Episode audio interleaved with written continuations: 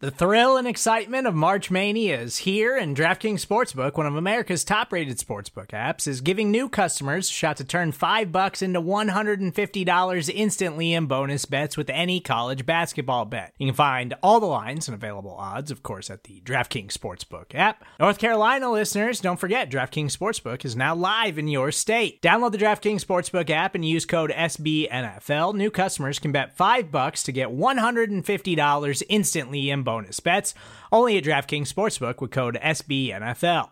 The crown is yours. Gambling problem? Call 1 800 Gambler or in West Virginia, visit www.1800Gambler.net. In New York, call 8778 HOPE NY or text HOPE NY. In Connecticut, help is available for problem gambling. Call 888 789 7777 or visit ccpg.org. Please play responsibly on behalf of Boot Hill Casino and Resort 21 plus age varies by jurisdiction. Void in Ontario. Bonus bets expire 168 hours after issuance. See DKNG.com slash B ball for eligibility, deposit restrictions, terms, and responsible gaming resources.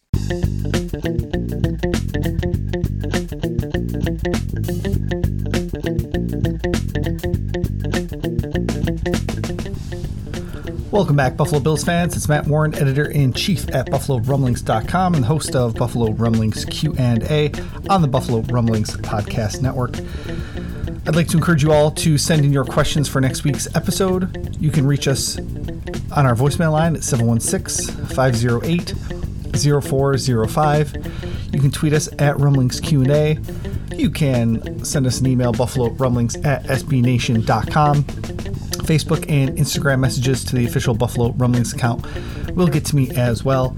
As we are in the middle of the long stretch of the off season between the NFL draft and training camp, uh, this is the the deadest time of our year, but it's also the time when we we have a lot of questions and things to discuss. Not necessarily breaking news and just reacting to uh, breaking news. So get your questions in, whether it's about roster building, contracts, um, just w- whatever Buffalo Bills topics that you know tickle your fancy uh, we will answer those questions on buffalo rumblings q&a this week we've got some great roster building questions um, and moving on into kind of that aspect of the offseason so let's get right to it. We're going to start over on our email today. Alberto sends us an email at buffalo rumblings at sbnation.com. Assuming you are comfortable with the play of both Spencer and Doyle, would there be a package that would tempt you to trade either Dion Dawkins or Daryl Williams? Um, I'm probably not trading Dawkins, but um, I'm certainly open to the option of trading Daryl Williams. I mean, there's always you know, a trade package that I'm willing to consider, just like Brandon Beane. I mean, the Bills gave Daryl Williams a $5 million signing bonus this offseason, so I'd be sort of surprised if if they moved on from him or l- let me rephrase that. If i'd be surprised if they got a package that was big enough to move on from him. I think it's much much much much much much much more likely that daryl williams is your starting right tackle in 2021 and then maybe a year from now um, that's when Brown and Doyle kind of take over the right tackle and uh, swing tackle. Um, and I do think it does um, come down to to Doyle's ability step up to the plate. Like we know what Brown's going to bring to the table, I think, um, but he's also pretty raw as well. So, I mean, a year from now, the Bills can get out uh, from the contract. Um, and save more than $5 million by releasing Daryl Williams or trading him. Uh, but right now, um, trading him wouldn't really save them anything. So uh, that would save them a million dollars on the cap and in actual salary paid. It's not exactly um, a really tradable contract right now. I think it's much more likely to happen a year from now than it is uh, to happen this offseason. Thanks for your question. Over on our email at buffalo rumblings at sbnation.com. Over to Twitter at rumblings Q and A. Andrew asks us, does either the offensive or defensive scheme and or certain plays change due to the players we've gained or lost? It's a great question and looking at the free agent acquisitions, we'll start there um, as opposed to the draft guys. But the free agent acquisitions, you know, you can theoretically say that Emmanuel Sanders steps in for for John Brown. Uh, you can see that you know the Bills signed a, a, tight end Jacob Hollister to replace Tyler Kroft. Um, there's a couple players that I think have left that they can't really replace one for one. Lee Smith, uh, the blocking tight end. I think they're hoping that Tommy Sweeney can step into that role, or they're going to completely eliminate that role. But you know, Lee Smith played a fair number of snaps in in 2020, so they're going to have to replace that in some way, shape, or form. And another guy um, coming back as opposed to losing is Star Lotulelei. So uh, he's a guy, and we're going to talk about him in a later question as well. But Star Lotulelei coming back should very much help their uh, run defense. I know he's kind of a guy that a lot of Bills fans love to hate on, but you know he allows their linebackers to make to, to stay clean to make the play, and eating blockers and eating space on the interior of their line. They really didn't have that last year. They threw a bunch of stuff against the wall to try and replace Star Lotulelei last year, and it just didn't work. So he's the guy that I'm pointing to uh, to answer this question of like, you know, what scheme changes are they going to doing? It's not exactly scheme changes, but they won't have to scheme around his absence. They're going to be able to actually do what they want to do on defense. So the two players that I'm looking at for this, and, and uh, one on each side of the ball, Lee Smith. What are they going to do with that blocking tight end role? And Star Lotulelei. What are they going to be able to do in the run game, uh, run defense that they weren't able to do last year because they were missing Star Lotulelei? Let's circle back to Lee Smith for a second. He played 16% of the Bills' offensive snaps last year, you know, which it doesn't feel like a lot. Um, it was the the third most among the tight ends on the Bills roster, but they also lost Tyler Kroft, uh, their other their second leading snap getter at uh, tight end. But uh, 17% of the snaps is about half of what Zach Moss had. It's about uh, 70 snaps fewer than Isaiah McKenzie, and I think most people would say that McKenzie has a large role in the offense. So you know, Smith had a decent size role on the offense, and are they just going to try to slide uh, Nate Becker into that role, or are they just going to hope that Tommy Sweeney is back full time? Um, that's still a question. Or, or do they just want to spread it out and go four or five receivers, you know, a lot more often than not? That's really the biggest question I have about the offense is that tight end position. So, a couple other I don't know, maybe overlooked things. If you look at the backup quarterback position, I think Mitchell Trubisky does more than than Matt Barkley does, but hopefully we won't have to see him play. Um, you know, are we really going to talk about how the the kick return and punt return is going to be different without Andre Roberts? It probably will be. Um, you know, are we going to talk about how Matt Haack is different than Corey Bojorquez? Probably not.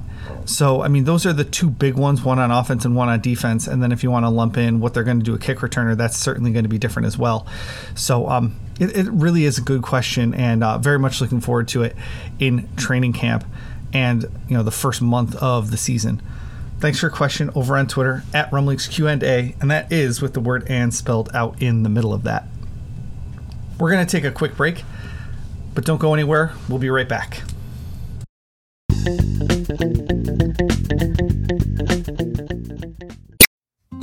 Support for this show comes from Sylvan Learning.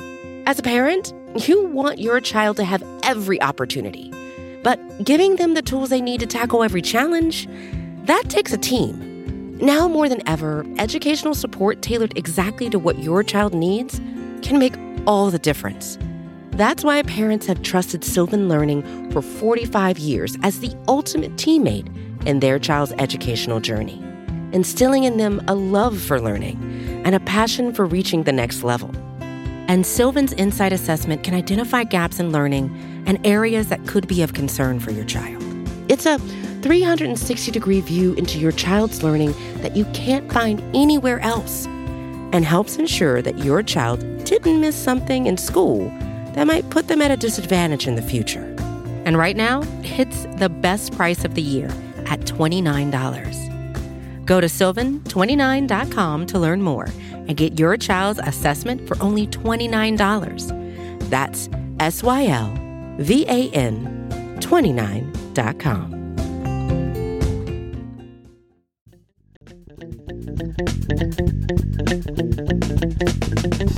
Before we continue with our questions, I wanted to briefly go over the Buffalo Bills schedule release and my six takeaways from the schedule that I saw when we first looked at the schedule, um, it was, of course, how many primetime games, how many featured games would the Buffalo Bills have? Having four primetime games plus another at least one nationally televised game in that 4:25 p.m. window against the defending champion Tampa Bay Buccaneers. The Bills right now have five nationally televised games. They could have another one very easily if their game against the Carolina Panthers in December is flexed to Saturday instead of Sunday. So I think that's the appropriate amount of of nationally televised games for the Bills. They don't have the most primetime games. The most primetime games are five, shared by a whole bunch of other teams. I know a lot of Bills fans were worried and concerned why the Bills didn't have more home primetime games. But if you look at the Bills' home schedule, you know, the game that I thought might be a primetime game that wasn't was the game against the Pittsburgh Steelers. Um, and you can at least understand why it's not in the prime time because of how the Steelers fell off last year, even though they had their hot start. But you know, having five feature games, I thought was was the right number, especially getting that Thanksgiving night game. Um, that's just a cool game to be a part of. The Bills kind of have an extra bye week because of that Thanksgiving game, so that leads to my next point. Um, they have 11 days off between games because they go from Thursday night to Monday night. And so it's like having an extra bye late in the year.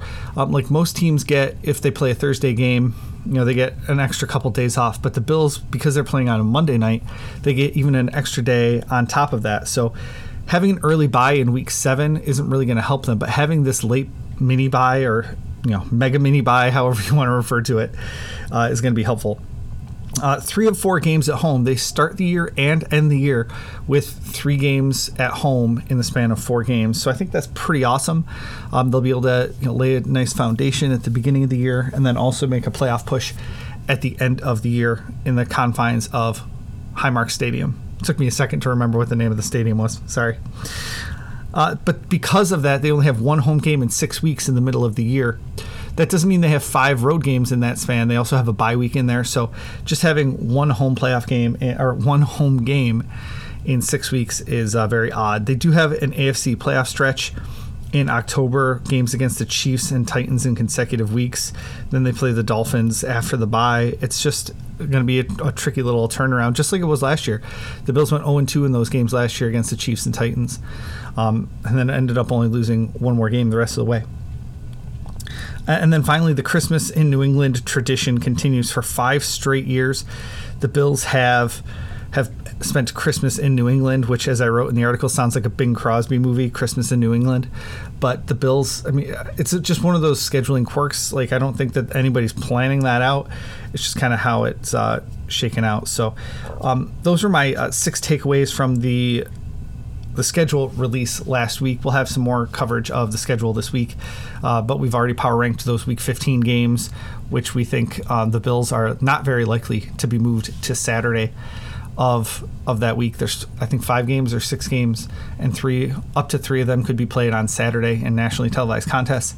And I just don't see the Bills as one of the likely teams to do that because of who they're playing and because of the other games. So you can check all that stuff out over at BuffaloRumblings.com. I told you we would talk about Star Lotulelei again, and Ron from New Mexico asks us After struggling to stop the run in 2020 without Star, what is the plan if Star gets hurt or is ineffective after sitting out a year? Yeah, that's actually why I had one tech defensive tackle is a pretty high need on my draft list going into the uh, 2021 NFL draft last month. Um, I I'm concerned with both the short term and long term prospects at that position, with Star being out for a year. What if he's not effective? What if he comes back and gets hurt? Um, what is the plan there? Because I don't think it's Harrison Phillips, short term or long term. So uh, it looks like what the Bills' plan is is to just you know continue to send waves of players at that position. You know they have a lot of defensive ends that can kick down into the three tech defensive tackle position, which to in my mind means that you know their backup plan is to move a couple of those three tech defensive tackles to one tech if they need to, which is essentially what they did last year with Ed Oliver taking some one tech defensive um, tackle snaps a year ago uh, with the absence of, of Star Lotulelei. Um, you got guys like Justin Zimmer playing out of position as well. You know, they just, you know, they, instead of going, you know, trying to shoehorn in a one tech defensive tackle at some point, they um, decided that they were just going to play the best players on their defensive line and maybe give up some of the running game stuff. Um, they also, of course, had a couple players in for workouts after the draft, uh, a couple of uh, nose ta- tackles and uh, big, beefy defensive tackles in for workouts.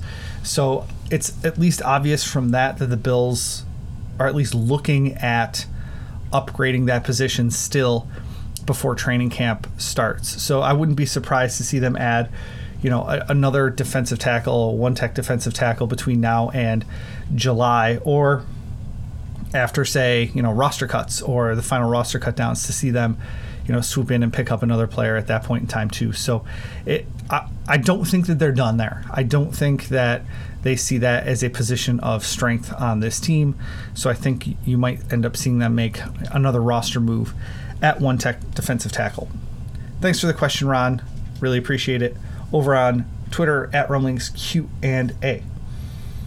Heading back to our emails, Joe Pilateri uh, asks us about the Bills and the chance of winning the AFC East. Uh, the Jets got a new QB, a solid left side of the line, s- sneakily solid wide receivers, and c- competent coaching. Miami has a top three defense and added a linebacker and safety, plus surrounded Tua with some good wide receivers and better protection. New England is New England. They had a down year, and they just went on a spending spree part of me feels like the Bills should win the division easily and go 12 and 4 this season. Psst, I know it's hard, but it's a 17 game season. I have to keep thinking about it myself too. Um, sorry, uh, but I feel like there are a ton of trap games. I'm confident, but should we be legitimately concerned with at least Miami and New England? We have to worry about winning at Tennessee, Tampa, and Kansas City. And if we don't fare well in the division, we could finish third at 10 and 6. Um, well, I definitely I think we should be concerned with Miami if if if Tua takes a step forward this year. I mean, he was what was holding them back more than anything last year. I think uh, they won games with a lot of smoke and mirrors and uh, defense and uh, big plays and turnovers, which aren't necessarily sustainable. So they're going to need him to step up this year if they want to be a legitimate contender in the AFC East or in the AFC in general. The um, the New England Patriots don't necessarily scare me in 2020. They're going to have a rookie quarterback who I'm not very confident in, or Cam Newton, who I'm also not very confident in. Uh, so, yes, they got better on paper. They spent a lot of money, but I'm not necessarily worried that the Patriots are going to be some buzzsaw in the AFC East again. So, it really comes down to the Bills and how you think that they can handle that next step, that next evolution as a team. Are the Bills capable of being the lead dog. You know, our, they keep we keep talking about playoff caliber and championship caliber and and taking the next step. But now that they're were one of the final four NFL teams last year, are they still going to be able to play with that chip on their shoulder? And I think they are going to be able to play with that chip on their shoulder. They lost to the Chiefs twice last year and are going to play them again this year. So obviously there's a measuring stick to be had there but also like people are saying that they can't solve that problem. They can't get over the hump. The Bills have too many questions. Josh Allen had a fluke year last year. Um, he can't do it again. Um, whether you're talking about the offensive line, uh, everybody's saying that they should be replaced because the running game was so bad last year, or you're talking about the defense and how they struggled against the run, or how Tremaine Edmunds wasn't worth the fifth year option, or Matt Milano wasn't worth his contract. Like each of these guys are going to be able to play with a chip on their shoulder. And as a team, they still have that to look forward to. They they have fallen short again in the on the biggest stage. And so I I think I'm not necessarily worried about their ability to overlook teams. I, I, I, don't I'm not worried about them overlooking other players or other teams. And I don't think Sean McDermott's going to let them overlook other teams. You know, that, that, was one of the things I was worried about kind of down the stretch last year as the Bills didn't really have a whole lot to play for. But then they, you know, put the boots to the Denver Broncos and, and the New York Jets down the stretch when they didn't really have to, especially that game against the Jets. They could have been resting their starters, and they didn't. So um, I just I feel like this team is still playing with the chip on their shoulder, and we'll see if that ends up differently in the 2021 season than it did down the stretch in 2020. But trap games or no trap games, I think this team is going to be pedal to the metal and just continue trying to get to you know that next level to, get to the Super Bowl. So, thanks for your question over on our email box, buffalo rumblings at sbnation.com. As always, you can leave your questions for next week's episode at 716 508 0405. You can tweet us at rumblingsq&a. Uh, email us messages to Facebook and Instagram on our official account will get to me as well. Lots of stuff to talk about this off season, and go Bills.